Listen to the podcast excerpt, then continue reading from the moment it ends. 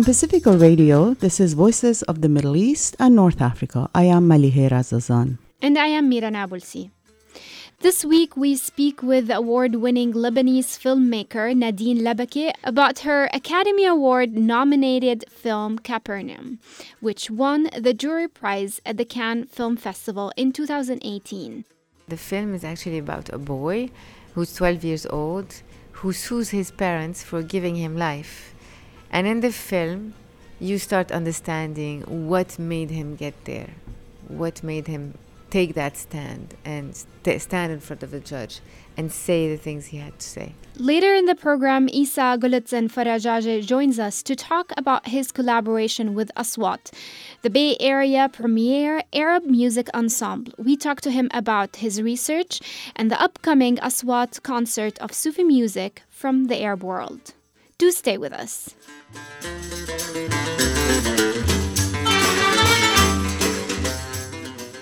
Last year, Lebanese director Nadine Labaki received the jury prize at the Cannes Film Festival for her moving film Capernaum, which has been also nominated for the Best Foreign Language Film at this year's Academy Awards in Hollywood. Capernaum, which in Greek means disorderly collection of objects or a giant mess, tells the story of 12 year old Zain, a boy growing up in the slums of Beirut.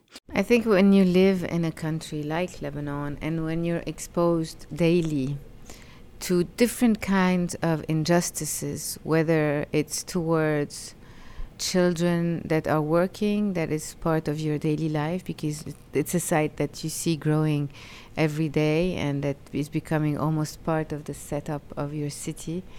Those children who work, uh, who either beg or uh, have very difficult jobs, uh, children that don't go to school, that spend their days in the streets. Whether you expose also to the problem like foreign domestic workers that you come across every day and that you see every day, but that you almost treat as invisible. I'm talking about this whole community of invisible people that, for me, at some point I felt the need to talk about because this is how it all started. You know, when you start thinking, what does it feel to be invisible? What does it feel to be completely non existent? And I felt part of this society that keeps living in parallel with those communities that live in complete invisibility because of the fact, you know, that they're illegal, they don't have papers, they're migrant workers, they're refugees, they're poor, they haven't been registered, they're stateless. Those belts of misery that surround our cities and our societies and that the system completely excludes to the extent that they become invisible, they become non existent. Did you see this project as something that would address a universal problem that we are increasingly facing? Or this was something that you kept noticing, kept seeing happening and continuing to happen in Lebanon, and then you thought that you have to pay attention to what's happening in your own country and society? I think it's not only a message to Lebanese. I think this is something that any big city of the world is facing right now. We're not only talking about a Lebanese, specifically Lebanese problem. Maybe in Lebanon you feel it a little bit more because you live in proximity with those belts of misery. Like it's like Lebanon is such a small country that everything is almost intertwined. So I think you feel it more closely, but it's not only a Lebanese problem. This is a problem that any big city of the world is facing right now. And the systems are not finding solutions. I mean, I can't imagine that now, at this day and age, we are still in that absurd situation where you need to have a paper to prove that you exist.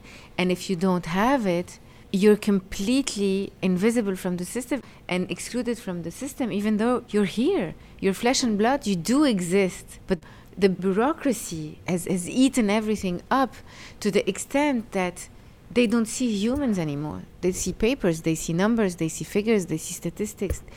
The systems are not seeing people anymore. So I was just in that phase of wanting to understand why why did we get to this point? How how did we get to a point where we completely ignore a child who is standing right in front of our car window there looking at us not looking at him and we just keep going and it's not considered a crime it's considered as something usual to just keep going, where this child is confronted to danger every single second of the, his day danger of being crushed by a car, danger of dying because of mistreatment or because somebody beat him up or because somebody raped him, danger of getting kicked by the sun, or danger of dying from hunger or from cold. And we continue living. I mean, we, we are, in a way, responsible for that responsible by being silent, by just accepting it, by just saying, okay, this is somebody else's child, so let his parents deal with him. And it's impossible. The number of foreign domestic workers in Lebanon is a staggering 250,000, mostly women. And you give us a snapshot of one person's life, a young Ethiopian woman. Can you talk about when you started thinking about this project and how did you go about finding the actors and actresses? Because majority of the actors performers in this film are non-professional especially the kids. And Zain in real life he's a Syrian refugee who ended up in Beirut with his parents and his life parallels the character that he plays in the film. It was very important that I work with people who are in similar circumstances in their real lives because it for me I think cinema can have a completely different mission when you're watching the struggle of real people. There's no make believe there. When you're actually witnessing somebody else's problems and it's it sort of humanizes the problem instead of hearing about it in the news and figures and numbers and you actually put a face to that problem and you start seeing it really. And i wanted to do that. I wanted to work with people who bring their own struggle to the film. There's no make believe in the film, there's no acting, there's no actors. There are people who are here. I did never ask them to act, I just asked them to be, to be who they are in a certain situation, of course, that we have created and that we had written. But also based on a lot of reality and a lot of research and a lot of things we had seen. But I think that cinema can have a much bigger impact when it's dealing with real people and when it's showing you a real struggle. And I think you come out of the movie theater changed in a way when you know that this struggle is actually happening in real life. This is not just another film with another actor that's going to be acting in a different film with a different role and a different character. It's a completely different approach. And this is what I wanted to do here. Just bring those people with each one his own and sh- her own experience in life and struggle in life and just put it out there on the screen and just let them express it. Let them express their struggle. Let them express their so i didn't want to also feel like i was in a way manipulating the truth or maybe imposing it on people who have never lived it. I just wanted to collaborate with people who have actually lived it because I felt I felt I was not I'm not entitled to talk in their names where I haven't been in their shoes. I want to tell their story, yes, but I cannot impose my own imagination of that story on them. Who am I to try to at least dare to be in their shoes? So that's how it happened. That's that's why I'm working with people who have the same struggle in their life. Is it true that some of the dialogue in the film was not scripted?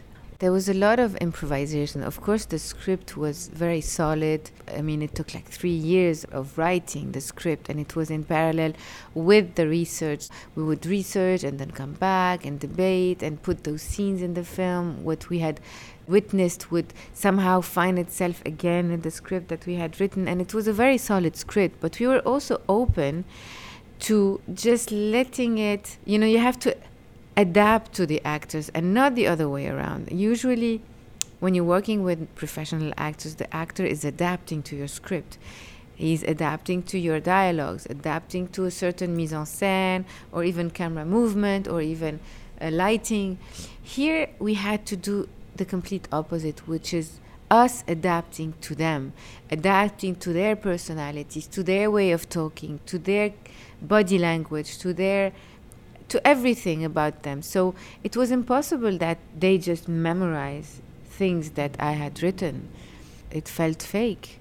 So we had to, in a way, adapt what was written to their personality. So it was a very thin line between truth and fiction all the time. It was this negotiation between truth and fiction the whole time, and working with their truth and navigating it towards the fiction that was already written, towards the dialogues that were written.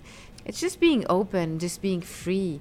It's much simpler than we think. It's just being open to who they are and not really box them or try to mold them in a way that they become who you want them to be. It's the other way. You're not just a director, you're also an actress. Did that also play a part in the way that you wanted the characters in the film to act? I don't know how much my acting um, personality or I don't know uh, job had anything to do with it this time the fact that I'm an actress, I think it comes to you naturally. You know how people talk, you know how certain characters behave. You sort of know human behavior well because as an actor, you are very observant, and this is how you draw your performances from from the people that you meet, from people that you live with, and you observe, and you're an observant of human nature, I think. So this helps a lot, of course, when you're working, especially with non-professional actors, and just trying to trigger the emotions and the reactions that you need from them in order to have the right performance. You have to trigger the keys to the right keys. You have to trigger. And you have to know what to say, how to trigger those emotions. So, so I think the fact that you are an actor somehow facilitates it. It helps you in knowing how to talk to other actors or how to trigger certain emotions. Because they don't come like professional actors they don't come prepared. They don't come with their own performance and they've thought about it or they've imagined it. Or, no they come just raw with who they are. And then you have to start triggering things in them. As I said, Zain is a Syrian refugees living in Beirut. Can you talk a little bit about how you found him, what were you looking for besides he resembled or paralleled the character that you had written in your script? Introduce us to Zain, both as a character in the film, as the main protagonist, also as a Syrian refugee. When I was watching the film, I realized they come from different places, but they share same the same fate and they're both on the margins of the society and they're both invisible at the end of the day regardless of the geography that they occupied before ending up in that space in Beirut. Yes, so Zain is um, a Syrian refugee.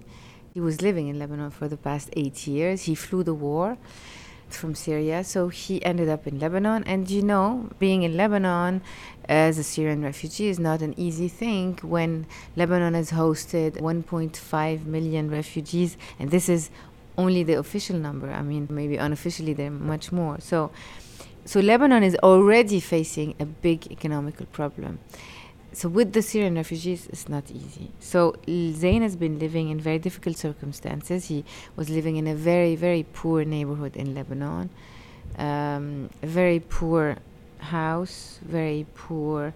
Never went to school because of his financial situation. Uh, at the time we were shooting the film, he was 12 years old. He didn't even know how to read, uh, how to write his own name. So Zain grew up on the streets because he didn't go to school and and he knows what the streets mean. He knows the violence of the streets. He knows the he knows the, the hardship the suffering the uh, disrespect. He knows the mis- he knows the mistreatment the abuse. He knows what it feels to have to struggle to exist uh, to have to face racism to have to face xenophobia to have to face um, and the violence of when you see those kids fighting you think what they're not kids anymore. You see them fighting with knives, with sharp objects. You see the way they talk to each other. You see the swearing, and, and you think, what is this? These they are not kids anymore. So, so Zain has the wisdom and the strength of a child who grew up on the streets, facing all of these things and having to prove every day, to struggle every day to even exist. So he has this wisdom, he has this strength, he has this foul language, he has the, the, the, the, the those sad eyes that witnessed so much. You know it. You know Zain has seen Zain has seen a lot. I know it without even him telling it to me because he doesn't like to talk Zain. He's a very you know, he doesn't like to to share his whatever he's been through but i can feel it. I can you know put the puzzle the pieces of the puzzle together from things that he would say or reactions that he would do or and i know he's been through a lot. So i was looking for that when i was you know um, describing zain to the casting department I was looking for that. You know, I was telling them I need a boy who's a bit smaller than his age because of malnutrition, who has this tough personality and all, all those descriptions that uh, that I just told you about. And I was thinking to myself, I'm never going to find this kid. What am I asking them to do? It's what am I asking life to give me? It's going to be impossible to find Zain. But we found him, and the casting director found him on the streets. He was playing with his uh, friends. He was actually feeding a chicken. and he saw him and interviewed him. And as soon as I saw him, it was very clear to me that, you know, he stood out, that it was going to be him. In the film, he's supposed to be stateless, without papers, which means symbolically, it's a kid that we don't know what his his real identity with. Just to tackle this symbolism of of this, of of this situation, of the situation of being non-existent, of being non-existent to the world, not having any paper to even uh, uh, prove who you are. So it was in a way symbolic. He, he shouldn't be he, he shouldn't be Lebanese or Syrian or whatever. He's just a child that is deprived from his most basic rights, which is uh, the most basic one is just having an identity. And then it starts from there. So having not having an identity means not going to school, means not even being, you know, hospitalized if something happens to you, means not being able to live or work or travel, not being not being able to live. And there is a scene in the film where Zain is looking for his papers. Um, because he's hoping to get out. Even as a kid, he thinks he can do that. And when he asks his father, Where are my papers? and his father says, You want the hospital bill, you want the rent that's overdue, hasn't been paid.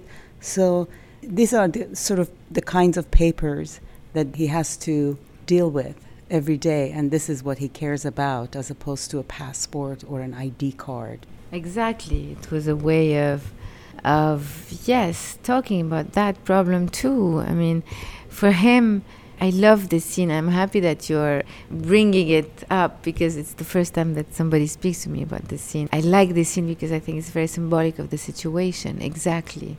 And when he when his father tells him, "We are nothing. We are insects. We are parasites."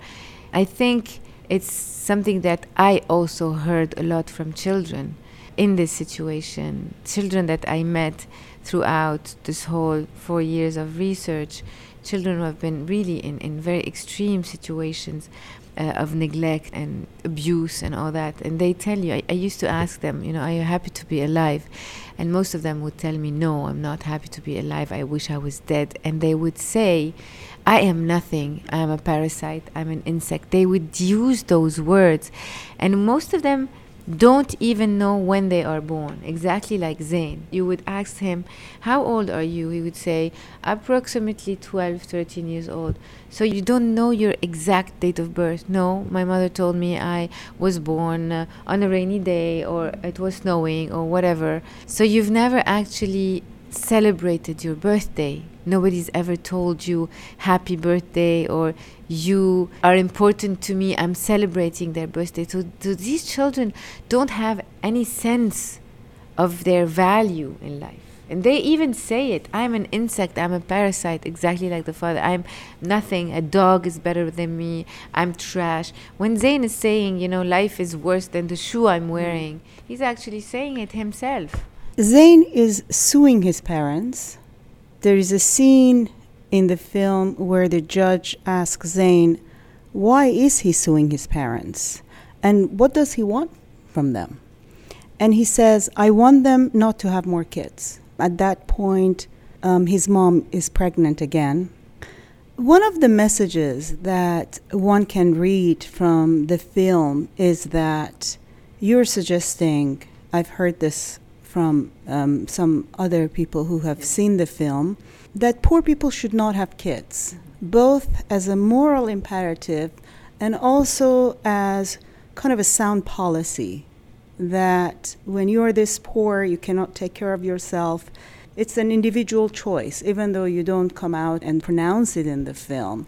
What would you say to people who think who think like that about the film? I think it's very unfair to really summarize the film to that. Of course, the film is talking about the responsibility of when you are thinking about having a child, the responsibility of love and affection, and and I think, I mean, it, it would be too simple to think this way because if they really read, really read between the lines, they see that there's another prototype of somebody who's very poor, who is Rahil in the film, who's uh, the Ethiopian worker, who's very poor, is even more poor than the uh, mother and father of Zain, but that is actually capable of love, capable of nurturing her child, capable of taking care of him and giving him love. So it's it's very re- reductive to just say we're saying that poor people should not have kids. You know, the film is just exploring the sacred nature of a human being. When a human being comes to this life, we have to understand how sacred this life is. We cannot expect to bring it to the world and just expect life to take care of it, like what's happening to a lot of children. We're just saying, you need to be responsible of this act. A child is not just the fruit of a sexual uh, desire that you have. A child is much more than that.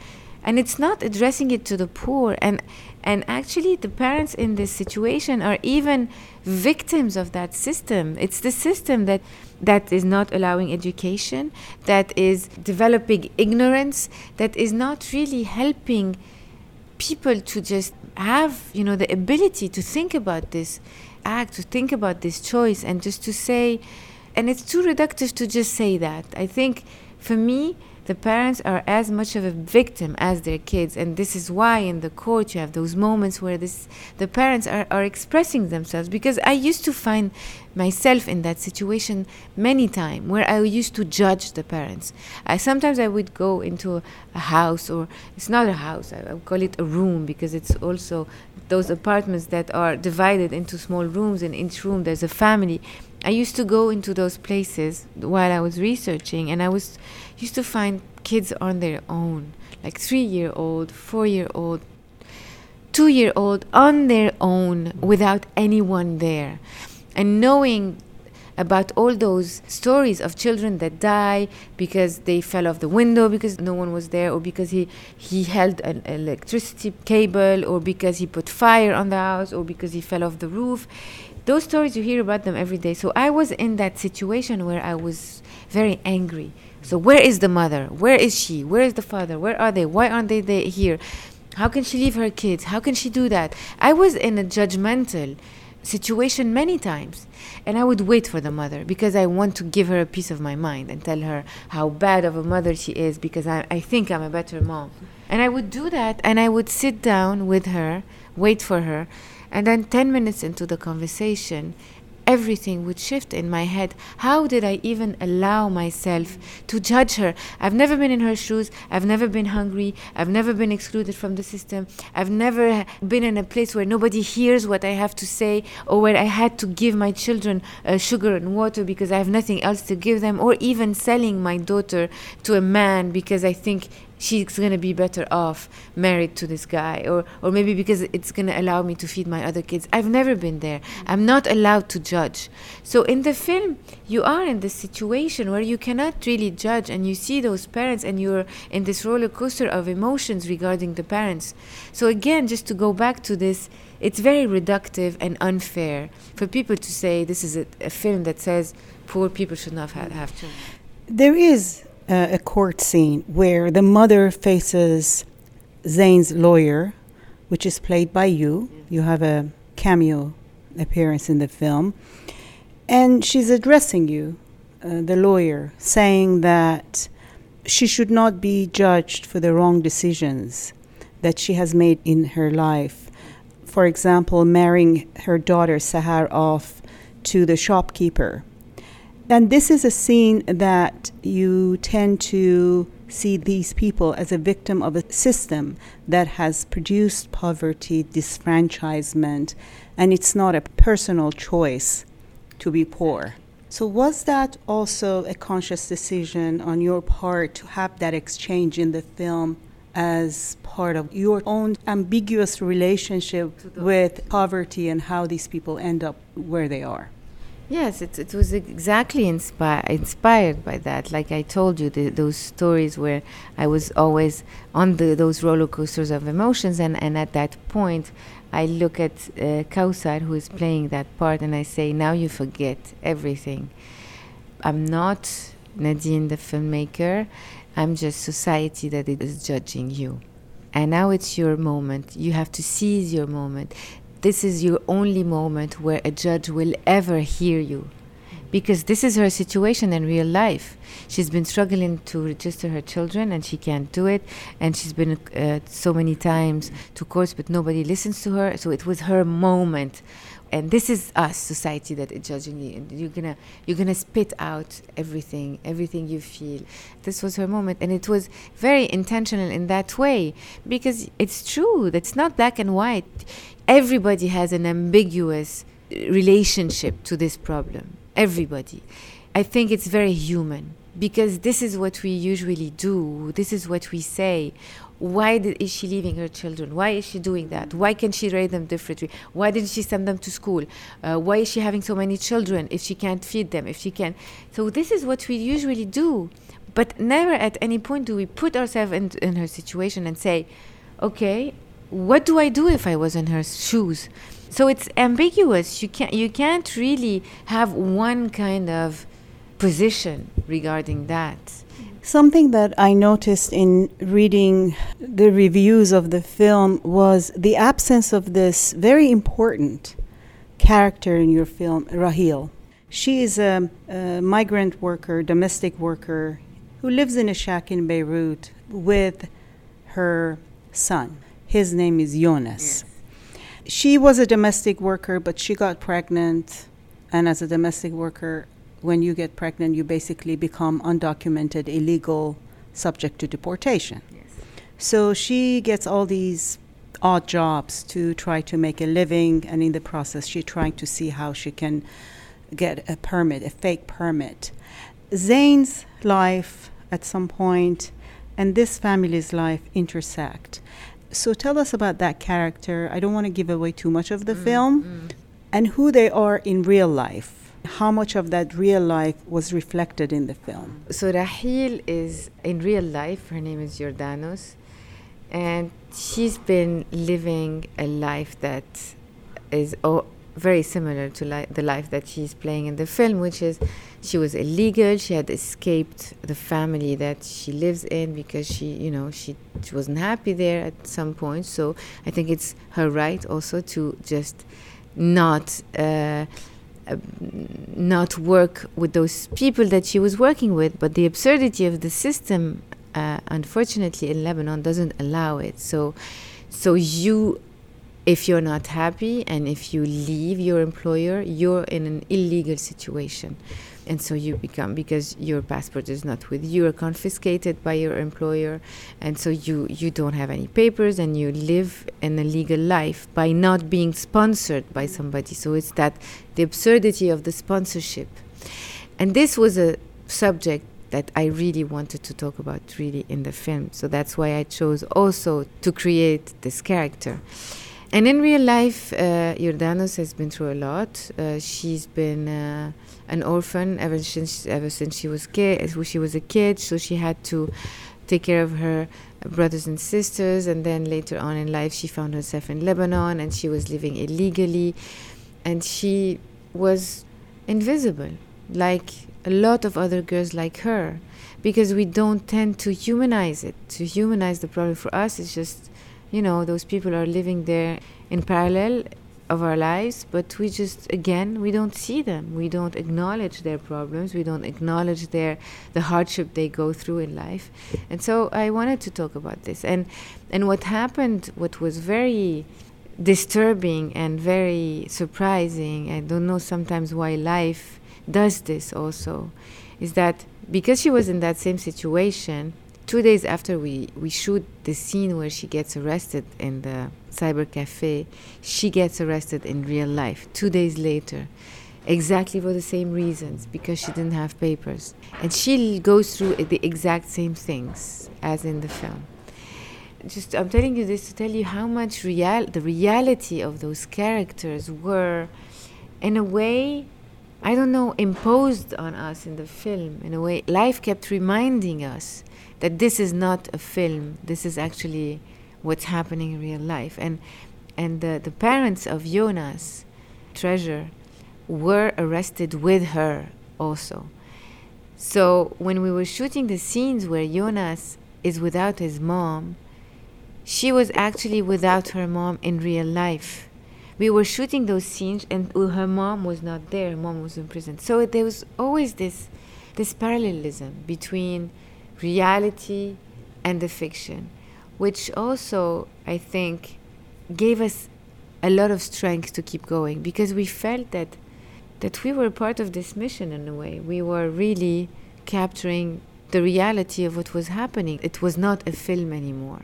What has happened to Rahil and Zain and also Treasure as a result of getting so much uh, public attention because of the film, because they have traveled with you to yes. France, and Zain is here with you in the U.S. Zain is actually now, uh, thanks to the UNHCR, uh, is re- he's resettled with all his family in Norway. So now Zain is in Norway. Uh, he's going to school. He has a beautiful house overlooking the sea. He has a bed. He has a garden. He's playing with, you know, in the forest with reindeers instead of just playing with knives on the streets.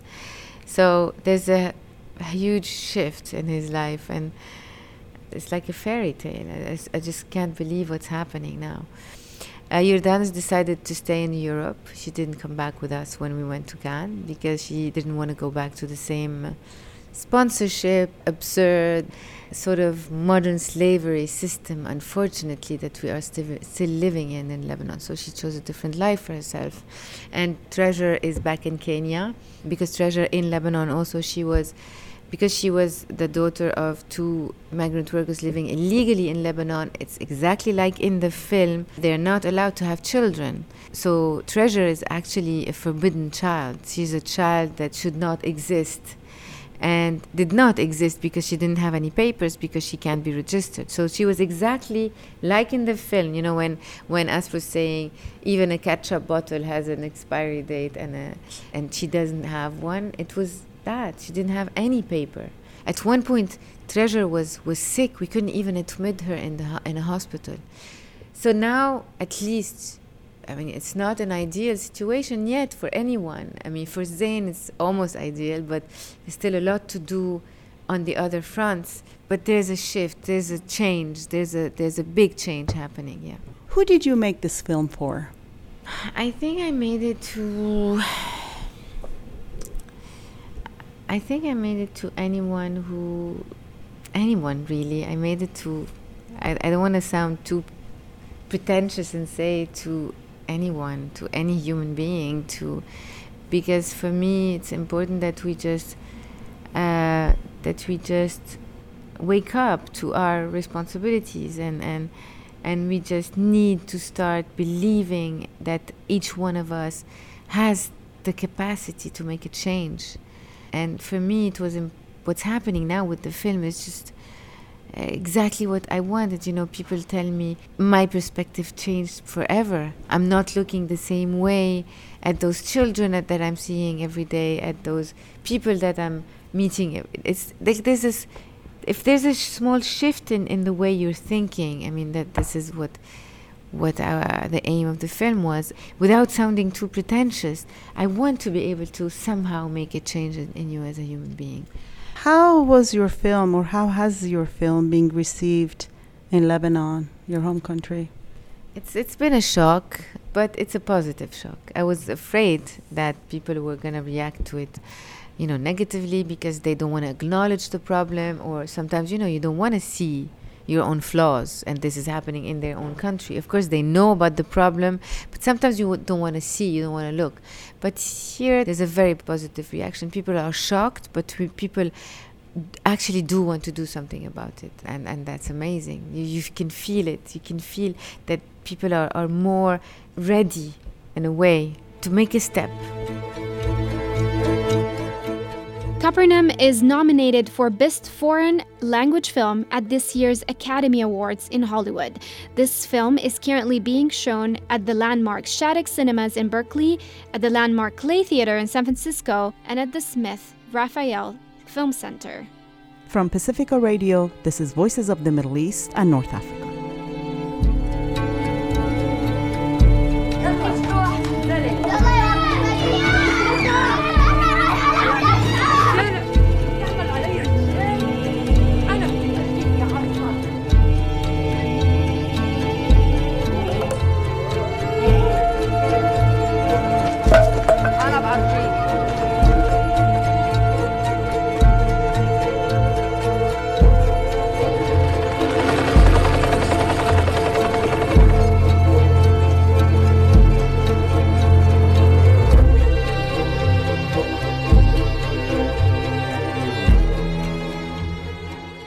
Season, Aswat Sacred Music Ensemble is showcasing Sufi music in Arabic, which has been preserved and transmitted in the Turkish Sufi tradition of Istanbul.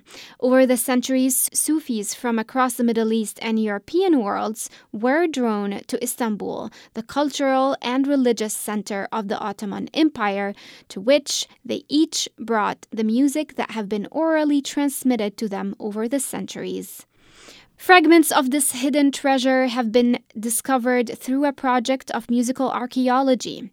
The concert's director, Isa Goletsen Farajage, has collected gems from this musical tradition to share with audiences in the Bay Area. The first time that many of these pieces will be performed since they were first recorded in Istanbul nearly 50 years ago. Before my journey with music began, when I was seven, I started to study the Sema, the whirling dervish practice. Mm-hmm. And in 2005, I traveled to Turkey with my family and with a group of people immersed in this tradition from the United States for the Shebi Arus of Mevlana Jalaluddin Rumi, which is the death anniversary of the great saint Rumi.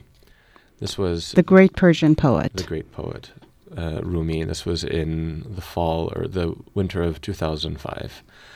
And circumstances had it that we were not to return back to the hmm. United States permanently, but rather to stay there. And so from 2005 till today, I have spent a fair amount of time living between Istanbul and the Bay Area. It started not as research, it was just. Mm-hmm spending time in the tradition, hearing the music, seeing the practices, and I, I guess I could say it developed into research later on. You have done a lot of work researching the Sufi music tradition in Turkey. Many in the West are most familiar with whirling dervishes um, who practice a form of sama or listening known as Sufi whirling.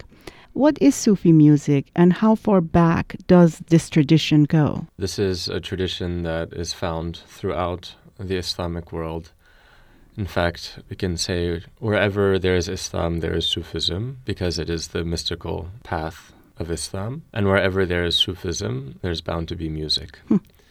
And the question of when did this start, the answer of the Sufis is that it started in a time before time. Because the practice of listening to music in the teachings of the Sufis comes from the time when the souls were gathered in front of the divine, and the divine called in the most beautiful tones, Am I not your cherisher? to this gathering of souls. And the souls gathered there were intoxicated by this beautiful sound, by the voice of God. And they replied, Yes, you are indeed our cherisher. So, according to the Sufi traditions, the practice of listening to music is a form of remembrance of this primordial, beautiful sound the voice of the divine. So, for that reason, music is an essential part in all of the Islamic world in the Sufi traditions as a path of coming closer to the sustainer.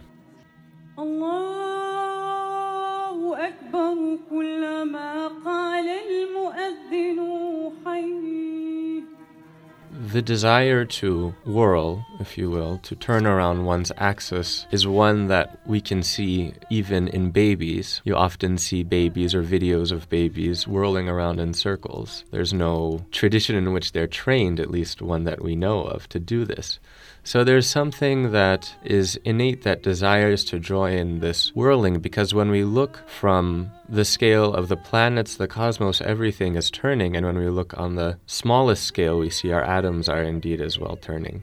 So it seems that it would be natural for us with our bodies to want to do that as well. Now, in the tradition of the Mevlevi order, mm-hmm. of the whirling dervishes, the story is this that Rumi, Mevlana Jalaluddin Rumi, was walking through a market or was walking through the area of the brass workers and or metal workers and he heard the sound of the hammer hitting the hitting the material hitting the metal and he heard it he heard it and suddenly that sound ceased to be just a hammer hitting another material but it turned into the sound of one thing saying Allah.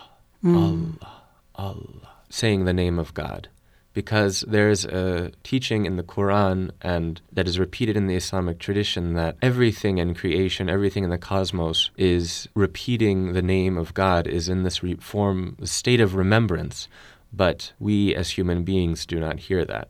And so hearing this cosmic remembrance through the vessel of this hammer Mevlana started to whirl, and he whirled in a state of ecstasy. So that's how the practice began. Mm. Now, as with everything, it's hard for everyone to attain that state. It's hard for everyone to just be able to actually hear this cosmic remembrance. So it becomes a training, it becomes a studying. So in the case of his tradition, he planted the seed, or rather, the seed was planted through this practice, and those that followed him studied it and made it a practice so that one day they, through the imitation, through through doing as they saw him do, they could also experience it in that ecstatic state. In terms of the shroud they wear or the hat, yeah, where does that come from? So each of those in in that tradition, each of those carries a meaning. Because the journey in Sufism is a journey of death and rebirth. It's a journey of, of leaving aside our limited state and coming into the full potential of the human, of the human being in its most excellent form. So, this is what is called uh, to die before you die. Mm. And this was a teaching of the Prophet, upon him be peace and blessings, and it became the central teaching of, of Sufism. So, in the Sufi, in the Mevlevi ceremony, in the Mevlevi ceremony of Sema, it's all about representing that process. Because I read so, that the hat represents a tombstone of the ego, and the white skirt is the shroud of the exactly, ego. Exactly. And so, in that ceremony, that's exactly what they represent, and that's what happens the when the whirling begins, the uh, you detach yourself from your earthly exactly. belongings. Yeah. So it's the the story of the Sema ceremony of the Mevlevi Sema ceremony is one of death and rebirth, is one of, re- of spiritual resurrection. So, in Turkey specifically, how much work is done to bring back and preserve this genre and this rich tradition? So we see a lot being done currently. It began in the 50s, and at the time, it was really a time of tradition because the last people who trained in the Mevlevi Hanes and in the Sufi Mevlevi lodges during the Ottoman period were still alive. And so in that period, there was a, the government chose to support it as a, more as a folkloric thing, not, not as a spiritual practice but they recognized the folkloric value. And so starting then. Or a religious supported. practice. Exactly. Well, in the case of Turkey, since 1925, uh, Sufi orders have been banned. Mm-hmm. So they couldn't exactly say that it was going to be a religious thing. It was going to only exactly. be folkloric. Though, yeah. though today there's a shift that's happening because uh, just for one, in the case of, of Mevlana Jalaluddin Rumi, the appeal is so great. We see this all over the world. And the, the need for those teachings and, and for this message of spiritual growth and transformation is really great. So, this musical tradition, mm. is it part of the popular culture? It's actually becoming more and more popular, particularly the the instruments. So, for example, Mevlana starts his Mesnevi, his famous work, with the words, listen to the reed flute. So, this reed flute, the ney, has become ney, so, so popular. Now you see, like, it, I mean, it used to be you'd have to search hard to find a ney teacher, and now there's one on every corner practically. So, of course, you know, th- this can be good and bad in terms of quality, but it represents the fact that there is a lot of interest. Whirling dervishes um, are synonymous with Turkey. So, in that sense, it has been very commercialized. Mm. Yeah, I mean, it is exactly as you said. It has been very much commercialized, and it's a big attraction. That's one of the reasons why it, it was this particular practice was revived in the '50s, because and I heard from a person who's uh, an expert in the field. I haven't um, confirmed it, but that it was uh, an American diplomat who said, "You have this tradition. You all should start, you know, performing it or sharing it." And it was on his advice that they started to put it on stage, if you will, in the 50s. And so this is an interesting point because the Mevlevi tradition is one out of many traditions in the Ottoman Sufi traditions. I mean, there's it's one of many tariqas, one of many spiritual mm. orders, and but because of the high aesthetic value of, of the ceremony in the you know visually in terms of music i mean the mevlevi music for example it's the highest form of sufi music in turkey in fact it's one of the highest forms of, of ottoman music in general uh, spiritual or not spiritual and so, because of, of this immense amount of beauty that could be appreciated by everyone without participating, you're able to watch it and still get something out of it. It was the one that was, you know, performed elevated. first, elevated, and, and continues to be the most most well known. Uh, you have collaborated with the Bay Area Music Ensemble Aswat for one of a kind concert showcasing Sufi music in Arabic, mainly from Aleppo, mm-hmm. Syria as it has been preserved and transmitted in the Turkish Sufi tradition of Istanbul. This is the first time many of these pieces will be performed since they were recorded in Istanbul nearly 50 years ago. And this genre is called shugul. Tell us more about your research. So, this began for me in about 2007, actually, when I first found these recordings and I started to learn about this particular repertoire and it it continued and, and continued as a just you know when I'd find things I'd be very interested. Where did you find them? They were passed on to me. Hmm. They were passed on to me from someone who received them from someone who recorded them, something like hmm. that. They're these these weren't originated in uh, Aleppo. Many of the pieces originated in Aleppo. The recordings from Istanbul. The recordings are from Istanbul. So the the history of this uh, of this tradition to me is very fascinating because, as you may know, it is the tradition of many Sufis to travel. Now, there's a in, in Sufism, the whole spiritual process is called a journey, and that journey often finds an external manifestation as well in physical journeying, and so you have waves. You know, you have waves. I mean, Rumi himself, he his family traveled and came to Anatolia in that way. another great Sufi, Ibn Arabi, traveled and came to Anatolia in that way. And so around the uh, 18th, 19th century, I suppose, there was a great wave of Sufis coming to Istanbul from Aleppo. And it's important for folks that don't know to understand that these were all parts of the Ottoman Empire. So he he wasn't they weren't going from Syria to Turkey as mm-hmm. we think of them today. Yeah. They were like going from Los Angeles to New York or something like that. And so these Sufis found a new home in Istanbul. They started to bring their particular traditions, these Sufi orders that were particularly strong in their areas. So one was the Rifai order, and then another is the Saadi order, the Shadili order, these particularly Arab Sufi orders, came and started to open centers in Istanbul. And with them, they brought their music. So they began to sing in Istanbul, and and in Istanbul there was already there were already Sufis, there was already you know the Mevlevi is a great musical tradition, everything, but they didn't sing in Arabic. They sang in Turkish or they sang in Persian. Those were the two main languages. Arabic was really only in used in prayer, so only in the recitation of Quran. They weren't singing poetry in Arabic, and so this started a new a new wave and, and, and opened a new door, if you will, in the repertoire, bringing in Arabic poetry, Arabic Sufi poetry, into the repertoire of, of Istanbul. And that's that's what we're looking at. That's what we're studying. And unfortunately, today very little of this repertoire is still performed, and really most of it has been forgotten. One reason is that Arabic was not a language spoken.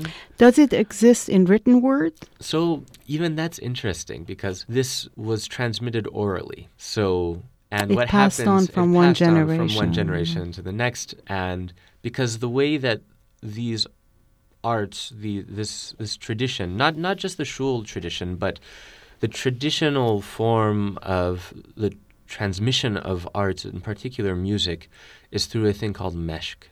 And meshk, it means like the sharing of love. And this is a connection between the teacher and the student, and the teacher transmits to the student as they've learned it from their teacher. It's not written down in sheet music as we would see it today. So, what does that mean? It's this organic process of transformation. And so the melodies transform, but also the lyrics transform.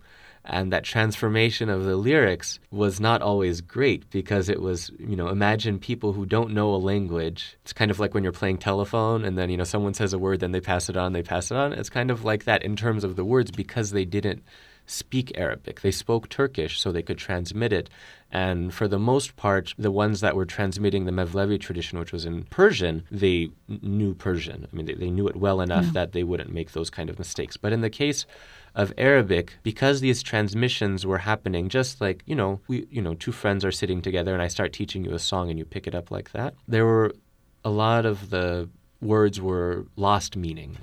So part of this project, part of the project with the Aswat Ensemble, and with the aid of people in Turkey and people here as well, members of our ensemble, we've worked on rediscovering the actual meaning, the actual text, so that they transmit that meaning that they're meant to transmit originally.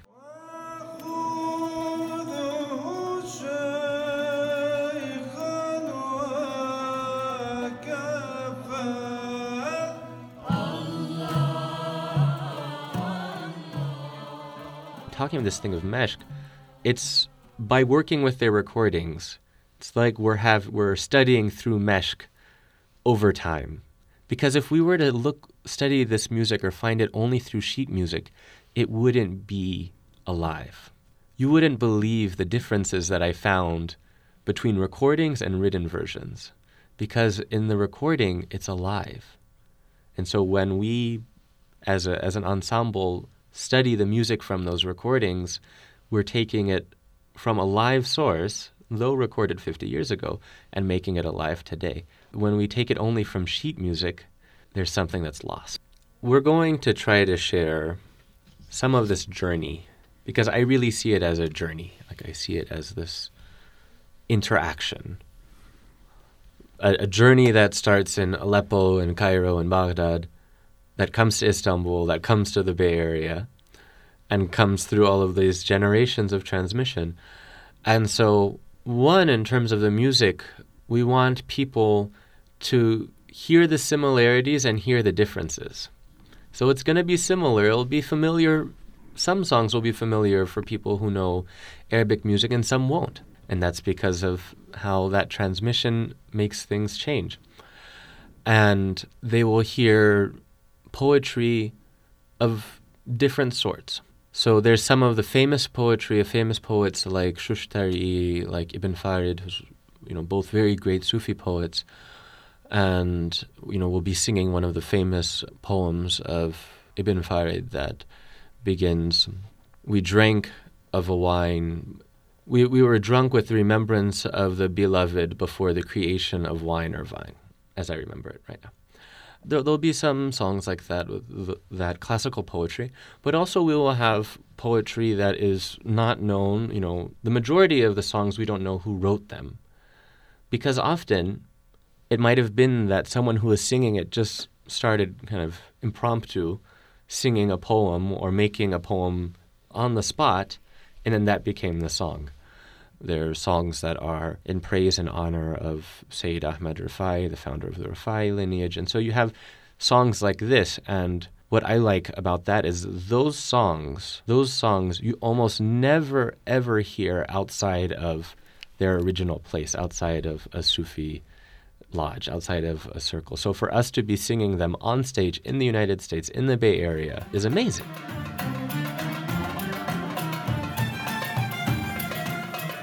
Isa Golitsyn Farajage has spent years studying the rich tradition of Turkish and Ottoman classical music. He's the director of Aleppo to Istanbul, a Sufi sacred music shugul concert.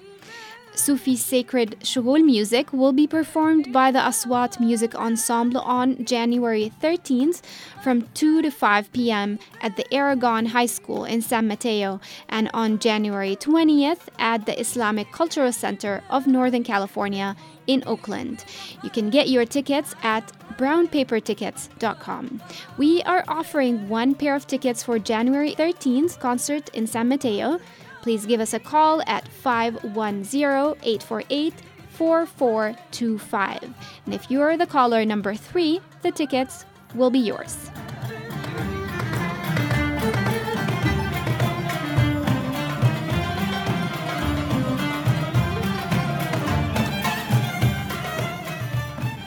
And that's it for us this week.